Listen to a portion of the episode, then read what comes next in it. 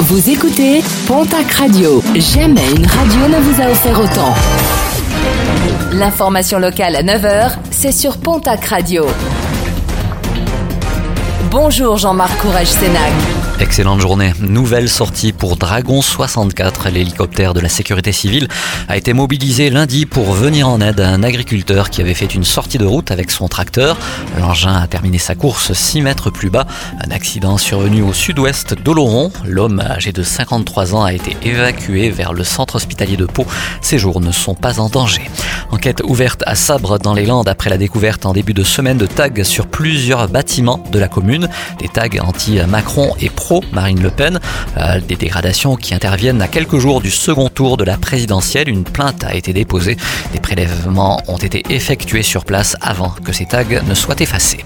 Les Gersois auraient-ils le pied trop lourd? La gendarmerie du Gers n'a en tout cas pas chômé lors du week-end de Pâques avec de nombreux retraits de permis, pas moins d'une trentaine, principalement en raison de grands excès de vitesse. Des conducteurs ont également été verbalisés alors qu'ils roulaient sous stupéfiants.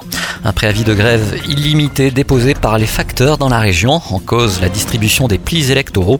Pour le seul département des Hautes-Pyrénées, cela représente pas moins de 180 000 courriers, soit entre 500 et 1000 courriers de plus par tournée.